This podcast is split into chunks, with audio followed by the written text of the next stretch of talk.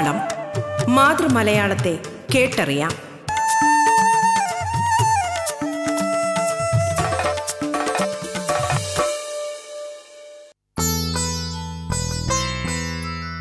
നമസ്കാരം പ്രിയ ശ്രോതാക്കളെ. മലയാള ഭാഷയെ ആഴത്തിലറിയാനുള്ള അവസരമൊരുക്കുകയാണ് റേഡിയോ കേരളയുടെ മലയാളം എന്ന ഈ പരിപാടി. മലയാളത്തിന്റെ ഇന്നത്തെ അധ്യായത്തിൽ അതിഥിയായി എത്തിയിരിക്കുന്നത് ആലുവ സെന്റ് സേവിയേഴ്സ് കോളേജ് മലയാള വിഭാഗം assistant professor doctor Helen M ആണ്. റിസർച്ച് ജേർണലുകളിലും ആനുകാലിക പ്രസിദ്ധീകരണങ്ങളിലും പഠന ഗ്രന്ഥങ്ങളിലും ലേഖനങ്ങൾ എഴുതി വരികയാണ് ഡോക്ടർ ഹെലൻ എം. മലയാളത്തിലേക്ക് സ്വാഗതം.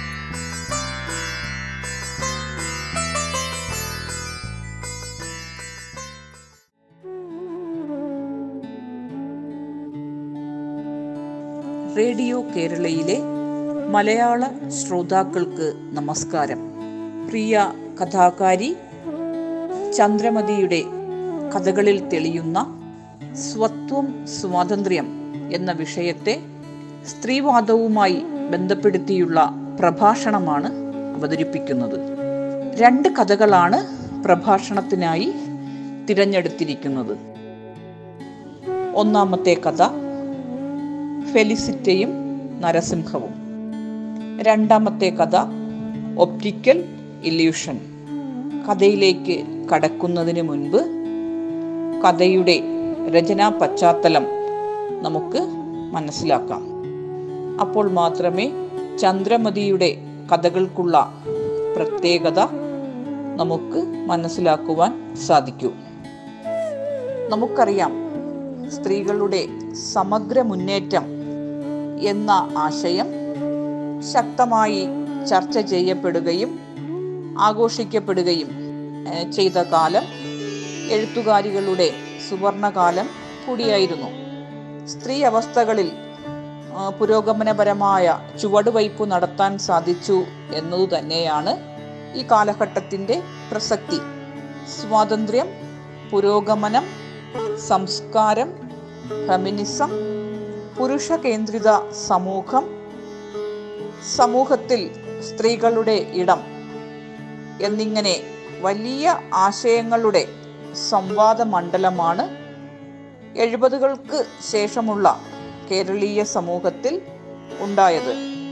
അതുമാത്രമല്ല ലോകമഹായുദ്ധങ്ങളും ഇന്ത്യൻ അവസ്ഥകളും കൂടിച്ചേർന്ന് ഒരേ സമയം വിപുലവും വിശാലവുമാക്കിയ ഭൂമികയിലാണ് പല എഴുത്തുകാരികളുടെയും സ്വാതന്ത്ര്യ പ്രഖ്യാപനങ്ങൾ നടന്നത്.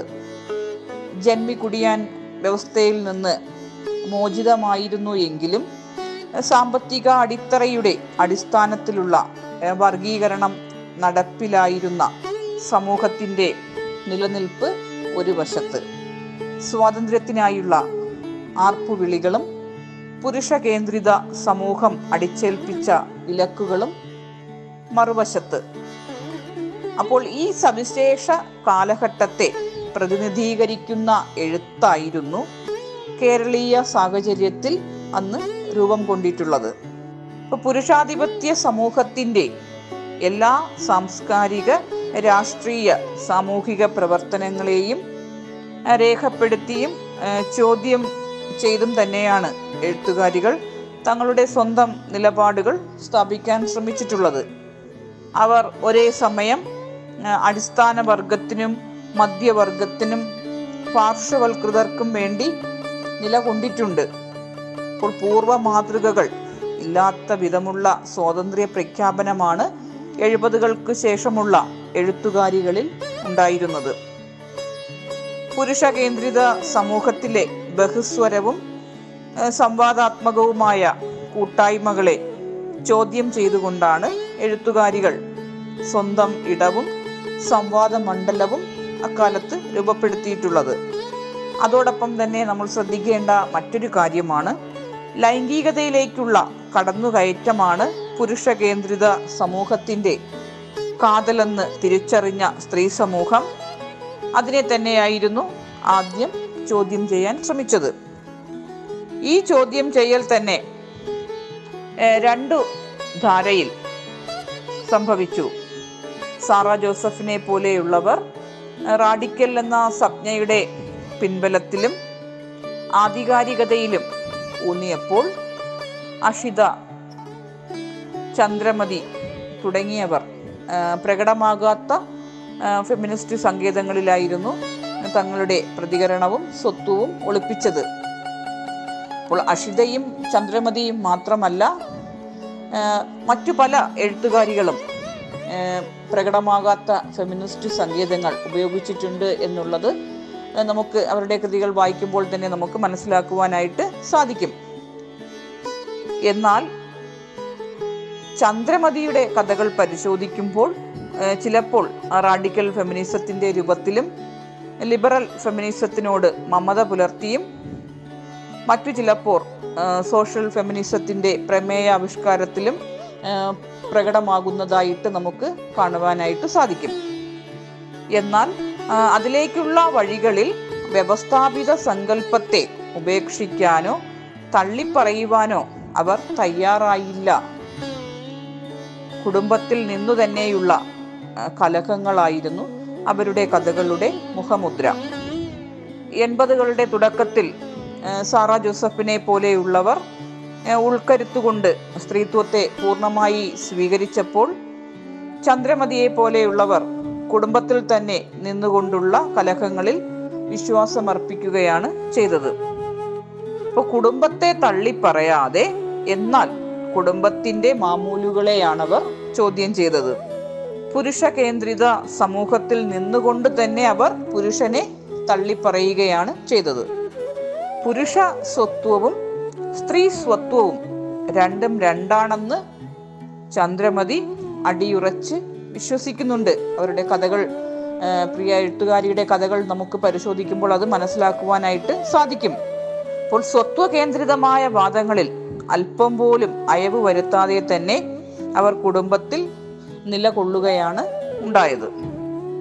രണ്ട് വ്യത്യസ്ത ഘട്ടങ്ങളാണ് ചന്ദ്രമതിയുടെ കഥാലോകത്തിന് ഉള്ളത്. ആയിരത്തി തൊള്ളായിരത്തി എഴുപതിൽ ചന്ദ്രിക എന്ന യഥാർത്ഥ നാമധേയത്തിൽ കഥ എഴുതി ശ്രദ്ധിക്കപ്പെടുകയും പിന്നീട് കഥാരംഗത്തു നിന്ന് ചന്ദ്രമതി അപ്രത്യക്ഷമാവുകയും ചെയ്തു.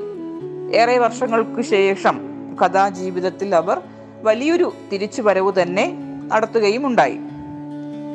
സ്ത്രീ അനുഭവം ആവിഷ്കരിക്കുന്നതും നിലവിലിരുന്ന ആഖ്യാന സ്വഭാവത്തെ തൃപ്തിപ്പെടുത്തുന്നതുമായ രചനകളാണ് ആദ്യകാലത്ത് അവർ എഴുതിയിരുന്നത്.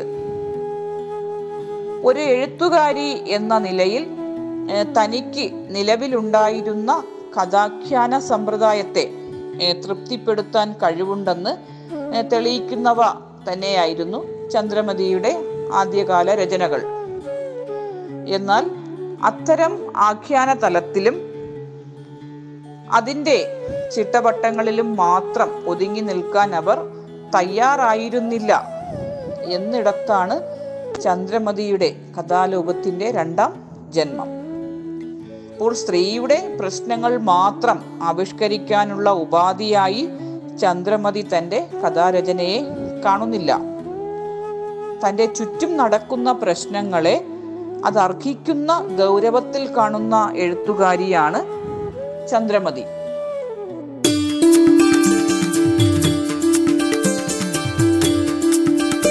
Aluva saint Xavier's college Malayala വിഭാഗം assistant professor doctor Helen M അതിഥിയായി എത്തിയ മലയാളമാണ് റേഡിയോ കേരളയിൽ ശ്രോതാക്കൾ കേട്ടുകൊണ്ടിരിക്കുന്നത്.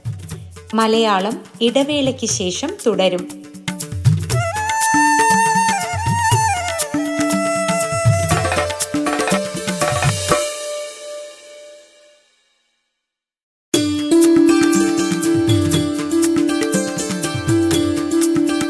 ആലുവ സെന്റ് സേവിയേഴ്സ് കോളേജ് മലയാള വിഭാഗം assistant professor doctor Helen M അതിഥിയായി എത്തിയ മലയാളമാണ് റേഡിയോ കേരളയിൽ ശ്രോതാക്കൾ കേട്ടുകൊണ്ടിരിക്കുന്നത്.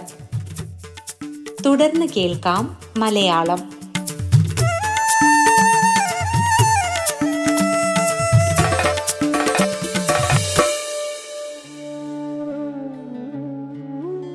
ഫെലിസിറ്റയും നരസിംഹവും എന്ന ആദ്യ കഥയിലേക്ക് കടക്കാം. അപ്പോൾ രണ്ടായിരത്തിന്റെ തുടക്കത്തിൽ ഇറങ്ങിയ ആണാഘോഷ ചിത്രമായിരുന്നു നരസിംഹം. നമുക്ക് ഏവർക്കും അറിയാം. മോഹൻലാൽ മീശ പിരിച്ച് ഇളകിയാടുന്ന നൃത്ത ചുവടുകളുമായി സിനിമാ തിയേറ്ററുകൾ നിറഞ്ഞു കവിഞ്ഞിരുന്ന നരസിംഹം എന്ന സിനിമ. അപ്പോൾ നരസിംഹം എന്ന ആണാഘോഷ ചിത്രമായ സിനിമ സൃഷ്ടിച്ച പുരുഷ കേന്ദ്രിത ചുറ്റുപാടിൽ തന്നെയാണ് ചന്ദ്രമതിയുടെ ഫെലിസിറ്റയും നരസിംഹവും എന്ന കഥയും സംഭവിക്കുന്നത്. അപ്പോൾ പുരുഷനും പിശുക്കനും താല്പര്യരഹിതനും വികാരരഹിതനുമായ ഭർത്താവും ആഗ്രഹങ്ങൾ ഉള്ളിലൊതുക്കി ജീവിക്കുന്ന ഒരു ഭാര്യയുമാണ് കഥയിലെ കേന്ദ്ര കഥാപാത്രങ്ങൾ. ഇപ്പോൾ മോഹൻലാൽ എന്ന ആണാഘോഷ താരം മീശ പിരിച്ചും ഗുണ്ടായുസം കാണിച്ചും പുരുഷ ജീവിതത്തിന്റെ അധികാര ലോകം കൈയാളുന്ന നരസിംഹത്തിന്റെ പശ്ചാത്തലം ഒന്നുകൊണ്ട് മാത്രം ഈ കഥ മുന്നോട്ട് വയ്ക്കുന്ന രാഷ്ട്രീയവും നമുക്ക് വ്യക്തമായി മനസ്സിലാകും. പിശുക്കനും ഒരു കാര്യത്തിനും സമ്മതിക്കാത്തവനുമായ ഭർത്താവിന്റെ കണ്ണുവെട്ടിച്ച് ഭാര്യ കാണാൻ പോകുന്നത് നരസിംഹം എന്ന പുരുഷ കേന്ദ്രിത ആണാഘോഷ ചിത്രമാണ്. അപ്പോൾ രണ്ട് പുരുഷന്മാരുടെ ലോകങ്ങൾക്കിടയിലാണ് ഫെലിസിറ്റയുടെ അസ്വാതന്ത്ര്യം നിറഞ്ഞ പെൺ ലോകം ആദ്യത്തെ പുരുഷൻ കഥാനായിക ഫെലിസിറ്റയുടെ ഭർത്താവായ ചാക്കോയാണ്. അപ്പോൾ പ്രയോജനവാദിയും പിശുക്കനും സർവോപരി നിർഗുണനുമായ പുരുഷ പ്രതിനിധിയാണ് ഇവിടെ ചാക്കോ. ആദ്യ രാത്രിയിലെ പാലിൽ പോലും ഉൽപ്പന്നത്തെ കണ്ട ഒരു അറു പിശുക്കനായിരുന്നു ചാക്കോ. ചിട്ടി പിടിച്ചു കിട്ടിയ പണം അടിപ്പാവാടയുടെ തുമ്പിൽ കെട്ടിയാണ് ഫെലിസിറ്റ നഗരത്തിലേക്ക് ഇറങ്ങുന്നത്. പിശുക്കൻ ഭർത്താവിന്റെ കയ്യിൽ നിന്ന് എന്തെങ്കിലും കിട്ടുമോ എന്ന് ഈ കഥയിൽ നമ്മുടെ ഫെലിസിറ്റ നോക്കുന്നുമുണ്ട്. അപ്പോൾ ആനിയമ്മയെ കാണാനുള്ള പോക്കാണെന്ന് പറഞ്ഞാണ് അവർ നഗരത്തിലേക്ക് ഇറങ്ങുന്നത്. അപ്പോൾ ഇവിടെ നമുക്ക് ഒരു കാര്യം വ്യക്തമാകുന്നുണ്ട്. അസ്വാതന്ത്ര്യം നിറഞ്ഞ വീട്ടിൽ നിന്ന് പുറത്തേക്ക് ഇറങ്ങാനാണ് ഫെലിസിറ്റയുടെ ശ്രമം. അപ്പോൾ ഫെലിസിറ്റ ഒരുപാട് കാര്യങ്ങൾ മനസ്സിൽ ആഗ്രഹിക്കുന്നുണ്ട്. സ്ത്രീ പ്രഭയിൽ കയറി സാരി വാങ്ങണം ബ്യൂട്ടി പാർലറിൽ പോകണം ഐസ്ക്രീം കഴിക്കണം നരസിംഹം സിനിമ കാണണം. അപ്പോൾ ഇതൊക്കെയാണ് ഫെലിസിറ്റിയുടെ ആവശ്യങ്ങൾ. ഈ ആവശ്യങ്ങളെല്ലാം നിറവേറ്റാൻ വേണ്ടിയാണ് ആനിയമ്മയെ കാണാനെന്ന് പറഞ്ഞുള്ള ഫെലിസിറ്റയുടെ നഗരയാത്ര. സിനിമ കാണാനിറങ്ങുന്ന ഫെലിസിറ്റയ്ക്ക് ഐസ്ക്രീം കഴിക്കുന്ന സ്ഥലത്ത് വെച്ച് ഒരു ആൺകൂട്ടും ലഭിക്കുന്നുണ്ട്. അപ്പോൾ ഇര പിടിക്കുന്ന ഏതൊരാളെയും പോലെ ആദ്യത്തെ കൂടിക്കാഴ്ചയിൽ അങ്ങേയറ്റം മര്യാദക്കാരനായിരുന്ന ഒരു വ്യക്തിയായിരുന്നു അയാൾ. എന്നാൽ അതൊരു സാധ്യതയാണെന്ന് അവൾ തിരിച്ചറിയുന്നുമുണ്ട്. പിന്നീട് കാണാമെന്നും വിളിക്കാമെന്നും പറഞ്ഞാണ് അവർ പിരിയുന്നതും. ആഹ്ലാദഭരിതമായ ആ ഒരു ദിവസത്തിന് പിന്നാലെ ഭർത്താവിന് സംഭവിച്ച അത്യാഹിതമാണ് ഫെലിസിറ്റ അറിയുന്നത്. അപ്പോൾ അത്യാഹിതത്തിന്റെ ആദ്യ വർത്തമാനങ്ങളിൽ ഫെലിസിറ്റ ഈ കഥയിൽ ഭയക്കുന്നില്ല. എന്നാൽ ഭർത്താവ് ആയിരത്തി ഒന്ന് രൂപയാണ് സംഭാവന നൽകിയതെന്ന് അറിയുമ്പോഴാണ് ഫെലിസിറ്റ വെട്ടിവിയർക്കുന്നത്. അപ്പോൾ അതിനുശേഷം ഫെലിസിറ്റ തന്നോടല്ലാതെ ആരോടും സംസാരിച്ചിട്ടില്ലെന്നും ഈ കഥയിൽ പറയുന്നുണ്ട്.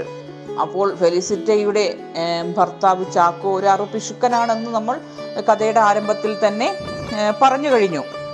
അപ്പോൾ തന്നോട് തന്നെ സംസാരിക്കുന്ന ഒരാളുടെ ജീവിതമാണ് ഫെലിസിറ്റ നയിക്കുന്നത്. ഇപ്പോൾ സ്ഥലത്തെയും കാലത്തെയും കുറിച്ചുള്ള ബോധ്യങ്ങളുടെ ആകെ തുകയെന്ന് വിളിക്കാവുന്ന രീതിയിലുള്ള കാഴ്ചപ്പാടുകളാണ് ഫെലിസിറ്റയുടെ കഥാപാത്രം മുന്നോട്ട് വയ്ക്കുന്നത് എന്നാൽ അവിടെയും പുരുഷ കേന്ദ്രിത സമൂഹത്തോടുള്ള അങ്ങേയറ്റം നിശബ്ദമായ വെല്ലുവിളി അവിടെയും നമുക്ക് കാണുവാനായിട്ട് സാധിക്കും. അപ്പോൾ വീട്ടിൽ നിന്നിറങ്ങി പോകാനുള്ള തന്റെ ഇടം കാണിക്കുന്ന സ്ത്രീ തന്നെയായിരുന്നു ചന്ദ്രമതിയുടെ ഫെലിസിറ്റ. തിരിച്ചു വരാനുള്ള പോക്കാണെങ്കിലും പോകാനുള്ള ധൈര്യം ഇവിടെ ഫെലിസിറ്റ കാണിക്കുന്നുണ്ട്. സ്വന്തം ഇഷ്ടപ്രകാരം ജീവിക്കാനും കാര്യങ്ങൾ ചെയ്യാനുമുള്ള ധൈര്യം മാത്രമല്ല ഫെലിസിറ്റയ്ക്കുള്ളത്. വഴിയിൽ വെച്ച് പരിചയപ്പെട്ട അപരിചിതനായ ഒരാളോടൊപ്പം സിനിമ കാണാനുള്ള ധൈര്യം കൂടി അവൾക്ക് ലഭിക്കുന്നുണ്ട്. ഈ സ്വാതന്ത്ര്യം തന്നെയാണ് ചന്ദ്രമതിയുടെ ഫെലിസിറ്റയും ആഗ്രഹിക്കുന്നത്. അപ്പോൾ സ്വന്തം ജീവിതത്തിന്മേലുള്ള ഒരാളുടെ സ്വാതന്ത്ര്യമാണ് വിശാലമായ അർത്ഥത്തിൽ ഫെമിനിസം എന്നതുകൊണ്ട് ഇവിടെ ഉദ്ദേശിക്കുന്നത്. ഒരാൾക്ക് മാത്രം ബോധ്യമാവുന്ന നീതിബോധമാണ് ഇവിടെ ഫെലിസിറ്റയെ നയിക്കുകയും ചെയ്യുന്നത്. അപ്പോൾ നവോത്ഥാന ചിന്ത ചിന്താ പദ്ധതിയിൽ നിന്ന് ഉരുത്തിരിഞ്ഞു വന്ന കാഴ്ചപ്പാടുകളാണ് ഫെലിസിറ്റയെ നിയന്ത്രിക്കുകയും കെട്ടഴിച്ചു വിടുകയും ചെയ്തിരിക്കുന്നത്. ആധുനികത കടന്നുപോയ വഴിയിലാണ് സ്ത്രീ സ്വത്വവാദികൾ പുതിയ ഊർജം കണ്ടെത്തുന്നത്. കുടുംബത്തിലെ അസ്ഥിഭാരമെന്ന് വിശേഷിക്കപ്പെടുന്ന പുരുഷ കേന്ദ്രിത വ്യവസ്ഥയെ തന്നെയാണ് ഓരോ സ്ത്രീയും ഇവിടെ ചോദ്യം ചെയ്യുന്നത്. ഇപ്പോൾ തന്നോട് തന്നെയുള്ള സംസാരങ്ങളിൽ നിന്നും അപരിചിതനായ ഒരാളോടൊപ്പമുള്ള സിനിമാ കാഴ്ചയിലേക്ക് നീളുന്നതാണ് അവളുടെ സ്വാതന്ത്ര്യ ലോകം ഇപ്പോൾ തുല്യ അവകാശം വ്യക്തി സ്വാതന്ത്ര്യം വിമോചനം നീതിബോധം മുതലായ മൂല്യങ്ങളെ ഉയർത്തിപ്പിടിച്ചാണ് പുതിയ ജീവിതക്രമം രൂപപ്പെടുത്താൻ ചന്ദ്രമതിയുടെ സ്ത്രീകൾ ശ്രമിച്ചത്. നിലവിലിരിക്കുന്ന വ്യവസ്ഥകളോട് ഒരു തരത്തിലുള്ള അനാദരവും കാണിക്കാതെ തന്നെ ഫെലിസിറ്റമാർ സ്വന്തം ജീവിതത്തിന്റെ സ്വാതന്ത്ര്യങ്ങൾ മുഴുവൻ അനുഭവിക്കുകയാണ് ഇവിടെ ചെയ്യുന്നത്.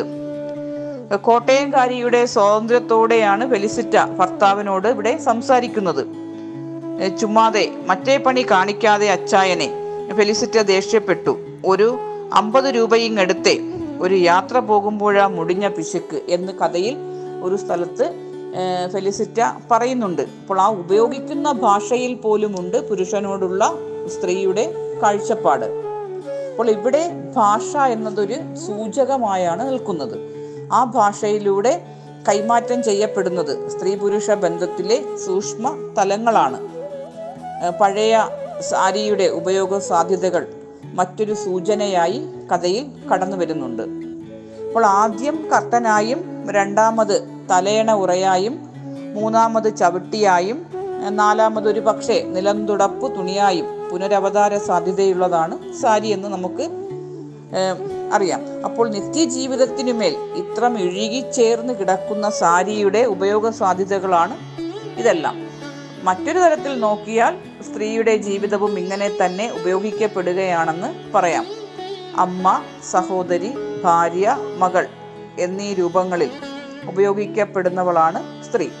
ഇപ്പോൾ നീതിബോധത്തിന്റെ നൂലിനാൽ ബന്ധപ്പെട്ട് കിടക്കുന്ന ഒരു സാങ്കല്പിക ശക്തിയിലാണ് സാങ്കല്പിക ശക്തിയാണ് ഇവിടെ കുടുംബം. അപ്പോൾ സ്ത്രീയുടെ ചെറു ചലനം പോലും അവ തകർത്തില്ലാതാക്കും. അതിന്റെ സൂചനകളാണ് ഫെലിസിറ്റയും നരസിംഹവും എന്ന കഥ. അപ്പോൾ വീട്ടിൽ അച്ചായനോട് വഴക്കിട്ടിറങ്ങിയ ഫെലിസിറ്റ ബസ്സിൽ കയറിയ പാടെ സ്വയം സംസാരിച്ചു തുടങ്ങുന്നുണ്ട്. സ്വത്വത്തെക്കുറിച്ചാണ് ഫെലിസിറ്റ ബസ്സിലിരുന്ന് സംസാരിക്കുന്നത്. അവളുടെ ആത്മഭാഷണങ്ങൾ അടുത്തിരിക്കുന്ന സ്ത്രീക്ക് ഛർദിക്കാനുള്ള ചോദനയായിട്ടാണ് തോന്നുന്നത്. അത് നമുക്ക് കഥയിൽ വ്യക്തമാകുന്നുമുണ്ട്. അപ്പോൾ എന്താണ് ഫെലിസിറ്റയുടെ സ്വത്വത്തിന്റെ ആത്മഭാഷണം എന്ന ചോദ്യം ഇവിടെ ഉയരുന്നു. അപ്പോൾ മാത്തുക്കുട്ടി ചായന്റെ കൂട്ടത്തിൽ പോകാതിരുന്നതിലുള്ള വിഷമവും അവൾ ബസ്സിലിരുന്ന് പങ്കുവയ്ക്കുന്നുമുണ്ട്. അപ്പോൾ സ്വന്തം ജീവിതത്തെക്കുറിച്ച് തന്നെയാണ് ഇവിടെ ഫെലിസിറ്റ വിഷാദയാകുന്നത്. സ്വന്തം ജീവിതത്തെക്കുറിച്ച് ഓർത്ത് തന്നെയാണ് ഇവിടെ ഫെലിസിറ്റ വിഷാദയാകുന്നത്. അതിനിടയിലാണ് അടുത്ത സീറ്റിൽ ഇരുന്നയാളുടെ ഒരു ചോദ്യവും. ഛർദ്ദിക്കണോ എന്നുള്ള ചോദ്യം. അപ്പോൾ അത്രമേൽ മോശമാണോ സ്വന്തം ജീവിത അനുഭവങ്ങളെക്കുറിച്ചുള്ള ഒരാളുടെ ഓർമ്മ പോലും അത്ര മോശമാണോ? അപ്പോൾ അത്രയ്ക്ക് മോശമാണോ ഒരാളുടെ സ്വത്വബോധം? ഒരാളുടെ സ്വത്വബോധ ചിന്തകൾ മറ്റൊരാൾക്ക് ഛർദ്ദിക്കാനുള്ള തോന്നലായി മാറുന്ന സവിശേഷമായ സാംസ്കാരിക മാറ്റത്തെ ചന്ദ്രമതി അടയാളപ്പെടുത്തുന്നുണ്ട്. ഫെലിസിറ്റ കാണാൻ പോകുന്ന സ്ത്രീക്കും ചില പ്രത്യേകതകളുണ്ട്. അപ്പോൾ പുരുഷ കേന്ദ്രിത സമൂഹം വിൽപ്പന ചരക്കാക്കിയ ഒരുവളെയാണ് ഫെലിസിറ്റ കാണാൻ പോകുന്നത്. എന്നാൽ അത് അവളോടുള്ള കാരുണ്യം കൊണ്ടോ ഇഷ്ടം കൊണ്ടോ അല്ല താനും. അവളെ കാണാൻ ഇറങ്ങുന്നുവെന്ന നാട്യത്തിൽ ഫെലിസിറ്റയ്ക്ക് പുറത്തേക്ക് ഇറങ്ങണം. ഒരു തരത്തിൽ പറഞ്ഞാൽ പുരുഷ കേന്ദ്രിത സമൂഹത്തിന്റെ ഇരകൾ തന്നെയാണ് അവളും.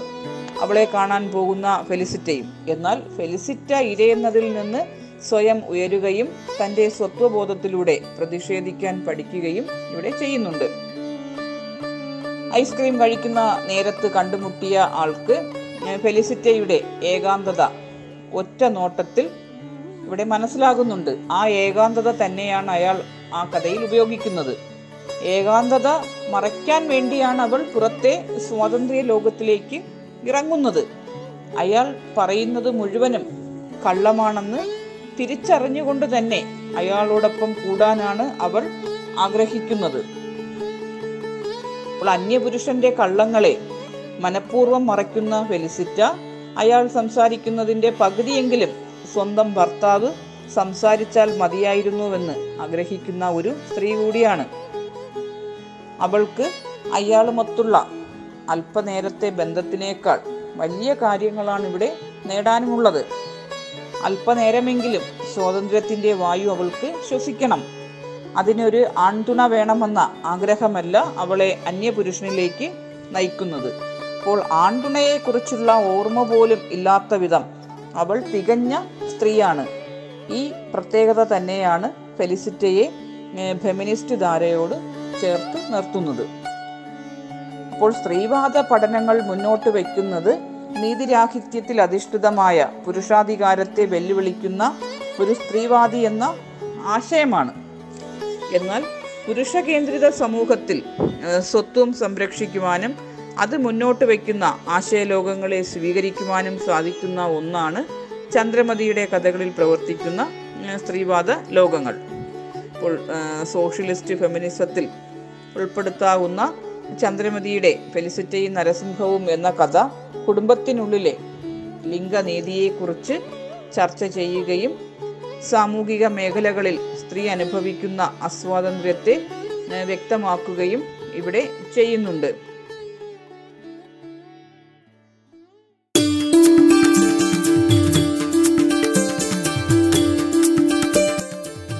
സെന്റ് സേവിയേഴ്സ് കോളേജ് മലയാള വിഭാഗം assistant professor doctor Helen M അതിഥിയായി എത്തിയ മലയാളത്തിന്റെ ഇന്നത്തെ അധ്യായം ഇവിടെ പൂർണമാകുന്നു. നമസ്കാരം.